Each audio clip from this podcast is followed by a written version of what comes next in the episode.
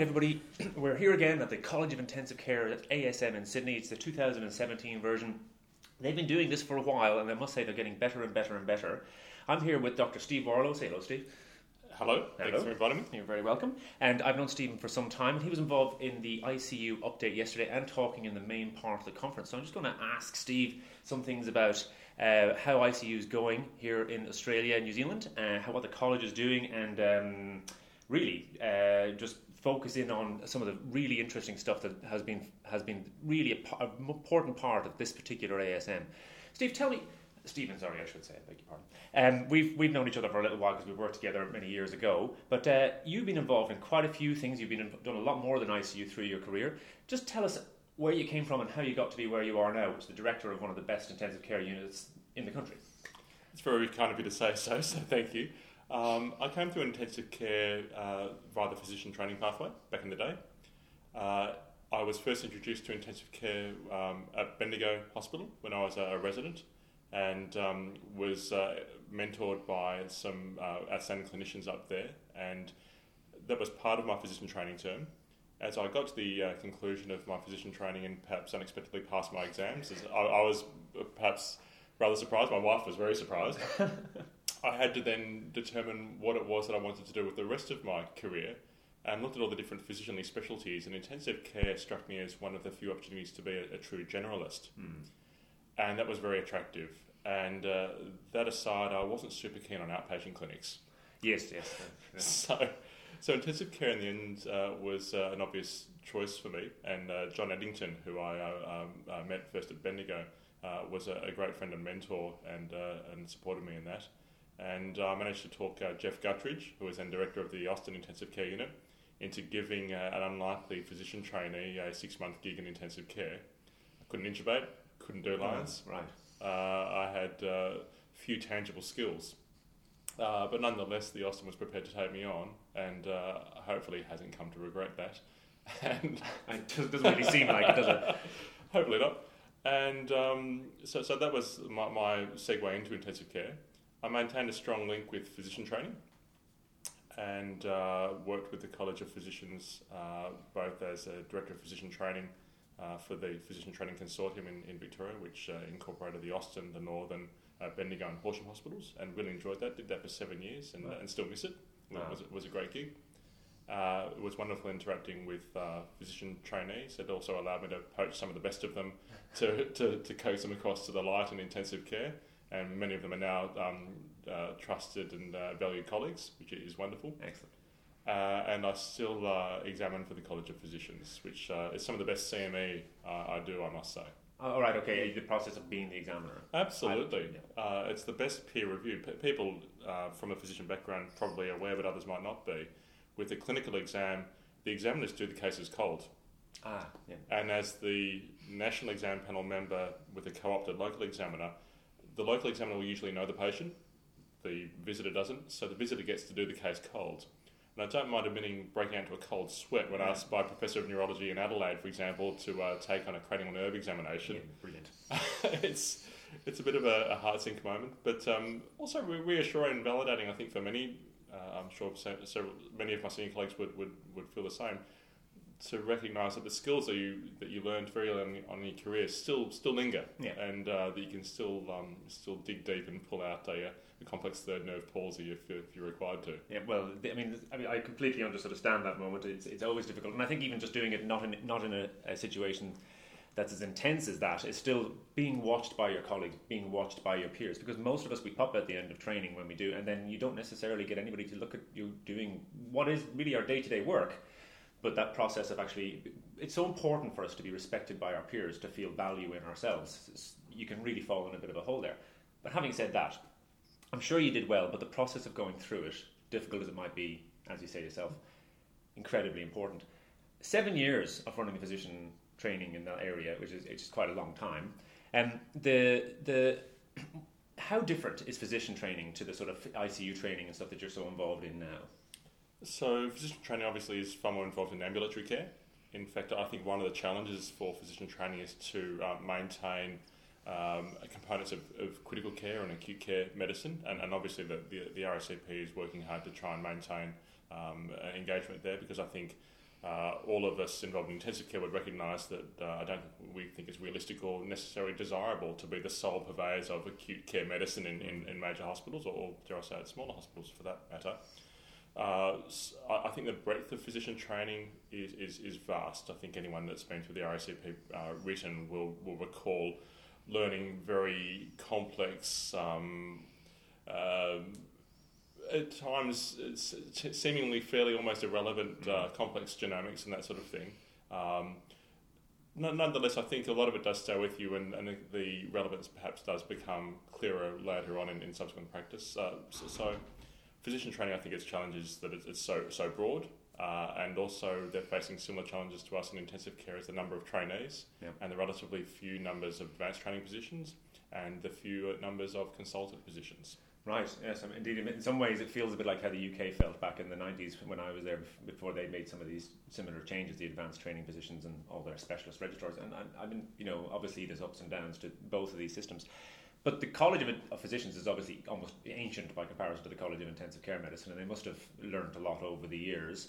Um, and with the guys that are coming through this training, what sort of proportion, let's say when you started, what sort of proportion of, of the ICU trainees were coming from a physician background then versus now? Because it seems to me that the growth of the emergency college has sort of created this separate stream that seems to be taking a larger and larger part of what are now trainees within the College of Intensive Care Medicine. It's quite an interesting, different dynamic. So when you were starting up, was there many of your colleagues physicians, and as in when you were training in ICU? So at the time I was doing my ICU training, it was roughly, um, I'm guessing now in the college will have data, yeah. but it would have been probably 40% from anaesthesia, 40% from internal medicine, and 20% or thereabouts from emergency medicine. Mm. During the time that I was a trainee, though, it was apparent that the, the rise and rise of, physician, of uh, emergency medicine trainees, uh, which was a, a, very welcome and, and, great development for the college, uh, brought um, different perspectives, um, fantastic skills, and uh, uh, when I look around now at some of my consultant colleagues, um, uh, many of them are ED uh, in background and they're, they're superb clinicians. So. Uh, I think they've become a really dominant force and a very a powerfully good force uh, for critical care training. Mm. and I think we've seen a little bit of waning from um, anaesthesia and, and internal medicine. And I think a lot of that reflects now the, the differentiation of intensive care as an independent complex specialty with its own college. Yeah. So uh, I, I, think uh, a lot of that was inevitable, inevitable um, d- desirable, uh, nonetheless, I think it's still really worthwhile trying to maintain links with our colleagues in other disciplines. Which is exactly what I, I feel as well. So I'm not surprised that you are of that opinion. The um, the physicians, the trainees now, do, do they actually have to spend any time in intensive care? No, no it's totally a choice. No, so it's uh, one which uh, an option which many people like. Um, a lot of them are actually still interested in doing intensive care, but um, a little bit worry about the um, challenges and commitment required for, for two training programs.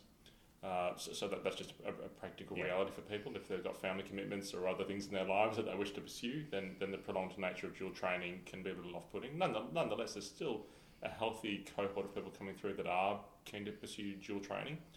And also those physician trainees who wish to pursue some of the more acute um, care specialties like respiratory or cardiology um, and, and the like uh, are often very keen to get uh, intensive care exposure. And I think there's great cross pollination yeah. opportunities there. Well, I mean, gastroenterology being the subject of the ICU mm. uh, College of um, Intensive Care Medicine's uh, ASM right now, obviously you can see a, a, particularly obvious sort of a crossover there, and we spend so much time working on long term gastroenterology patients in our ICUs, as you do in your ICU. Indeed. So tell us a little bit about y- your ICU's involvement in hepatology and and all the gastroenterology stuff that's been the focus of this ASM. Yeah, sure. So, so this ASM has got particular resonance with, with my unit and, and myself personally. Uh, at the Austin Weatherby State Liver Transplant Service that provides some um, care for complex liver patients, including transplant services across Victoria and uh, Tasmania, and also parts of southern New South Wales. Uh, we also uh, have a, um, a, small bowel transplant program, mm. which is uh, in its early phase, but we've had a number of you know complex, interesting, and uh, ultimately successful outcomes for some of those mm. patients. Uh, as a liver transplant service, we tend to see a lot of acute liver failure patients. Now, as we've just heard from Julia, most of those are paracetamol induced, and few of those actually, and maybe in the fullness of time, maybe none of them will ultimately require liver transplantation mm. as a rescue therapy. Nonetheless, I think we would recognise in, in critical care practice with very, very um, rare diseases and very complex diseases, volume, high volume centres make a big difference. Absolutely. That's Julia Wendon, who's the director at um, uh, Kings in London, whose talks from this ASM will all appear on the Intensive Care Network, guys. So have a look out for those. And interestingly, also one of the other talkers you've had is the the uh, very entertaining uh, Swedish surgical, I suppose you'd have to call him master. I mean, with the amount of experience that he's had, Lars Lundell. And he's talking about that concept of centralization as well. He was talking about it in the context of, esophagectomies, which I always struggle with that word, esophagectomies. Uh, now, Sweden's a country of about 10 million people. Australia is, what, 20, 25? Uh, and we have the states because we're really a gathering of countries. So I'm just thinking, how can we? Is it possible for us to centralise to have the same sort of numbers so that you would have these hyper specialised surgical ICU um, kind of crossover units within our Australia New Zealand sort of paradigm? You've already mentioned that your unit is covering three states or two and a half states, but realistically, with the numbers that we've got, the population of this country and the prevalence of some of these diseases, and, and you know the complexity of the surgery and ICU combinations Will we be able to create something like that, or do you see that there's a lot of political sort of barriers? I mean, uh, we're going to have a situation where like everybody from Melbourne has to go to Sydney for a particular type of esophagectomy, and it would be quite difficult to organise. I, I, think for, for major centres, inevitably it's already headed in that direction. So, so for the for the larger, more populous states, uh, then um, high volume centres are gradually evolving, and for, for things like pancreatectomy, esophagectomy, and uh, those complex surgeries that have high morbidity, high risk of mortality, and really require complex multidisciplinary care. I, I think things are inevitably and, and very um, desirably shifting in that direction. Uh, I think we do have the, the old tyranny of distance challenge. Mm. That it's all very well for me to say that that's a great option for Melbourne, Sydney, Adelaide, Perth, and Brisbane, for example, mm. uh, and dare I say Auckland. I'm, I'm sure I'm um, hesitant to speak for my New Zealand colleagues, but I imagine it would be similar for them. Yep. Sweden is a, a, smaller geographic country. They might have some um, distance uh, issues as well, but I, I think um, it is a challenge for regional parts of uh, Australia and New Zealand to have access to high quality care.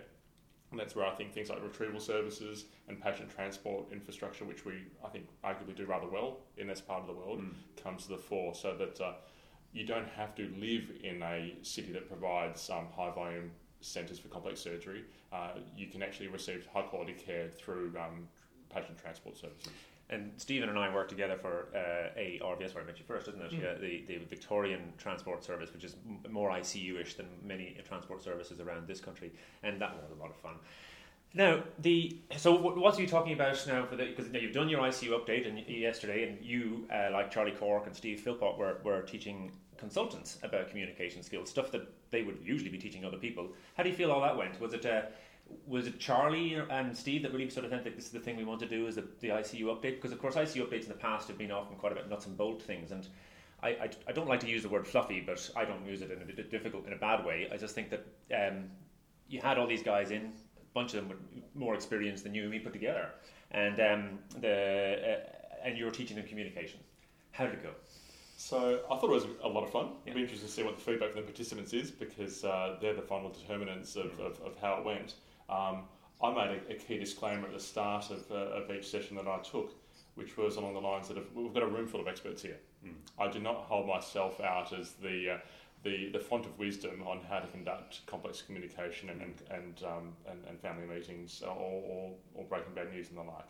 I think people that come to intensive care practice are inherently well attuned to doing those sort of things well. They've, they've got uh, skills, and uh, I think our training is pretty good mm. uh, through uh, the, the, college program and also uh, our own interaction with senior colleagues and mentors. We do come uh, with, with, and develop good skills. I don't think it's sticking a specialty if you couldn't do those things yeah. rather well. So it's I don't mind admitting as a facilitator, it's a little daunting to look around the room and, and see exactly as you've described.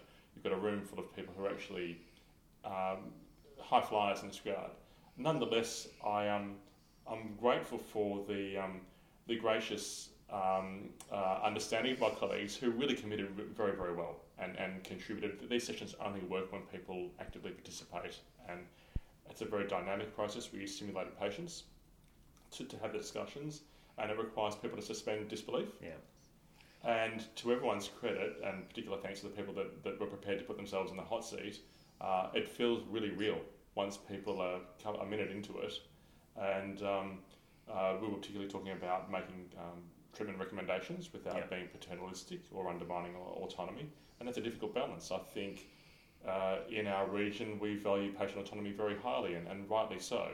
nonetheless, I think we'd all recognise that patients won't necessarily make good decisions, or the families more often make good decisions without information and, dare I say, guidance. Yes, I mean it's Um, tricky, isn't it? You're on a tightrope, really, because Yeah. I mean you can be non-paternalistic and use non-paternalistic language, and someone would potentially still deliver a paternalistic guidance. It's you know, Yeah, I mean we are the experts uh, as medics and then in ICU in particular about this sort of stuff, but it's really big deals. We're talking about whether we, withdrawing treatment, you know, refusing treatment, not admitting to ICU. These are the subjects, and one of them was about the difficult pay, the difficult colleague, and so on. But it's our reality. Maybe it's practice that makes us pretty good at this, and so on. But um, I mean, day in day out, you're having these conversations, right? yeah. So it's not. As, And look, I, I think patients and families expect us to offer guidance. I mean, you don't go to your mechanic and uh, expect them to say it's totally up to you whether I replace your brake pads. Yeah. They're, they're, they're due for it, but your call. You, you want a professional opinion Yeah.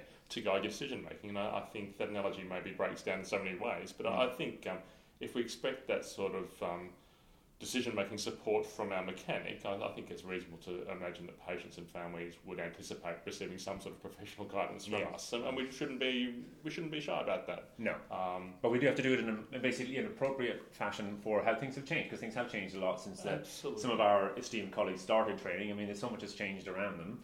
I mean, I was on the bus this morning. Nobody, nobody was talking to anybody. It was quite strange, and uh, there was just uh, iPhone stuff. And it must be quite. It must be an amazing change for someone like, say, Charlie, who's yeah, still got many years to go, really, but at the same time has started in the UK and has gone, what is it, 20, 30 Yeah, what years is of it? ICU bef- before basically anybody really understood it existed. So, look, it's a, it's a fascinating time. I won't keep you too long. I want you to give me a wee plug. Your talk tomorrow is called. Um, my talk tomorrow. Let me think of the, the, the, the, the subject.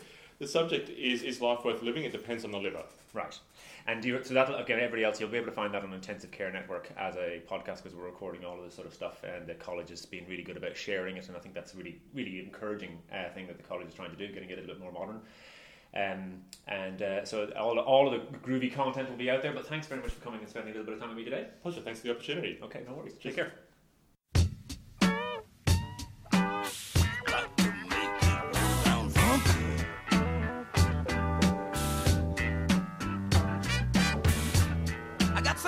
Talk about to you.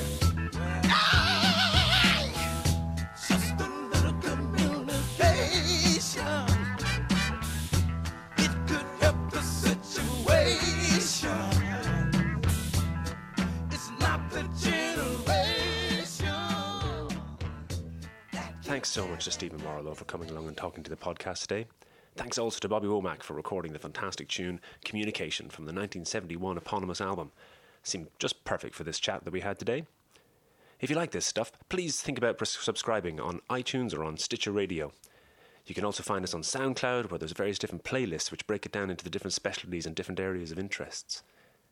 If you have any ideas about what we might talk about in the podcast, or if you'd like to come on and talk yourself, get in touch. My name's Doug Lynch. You can find me on Twitter with my moniker at the top end. That's T H E T O P E N D. Thanks for listening.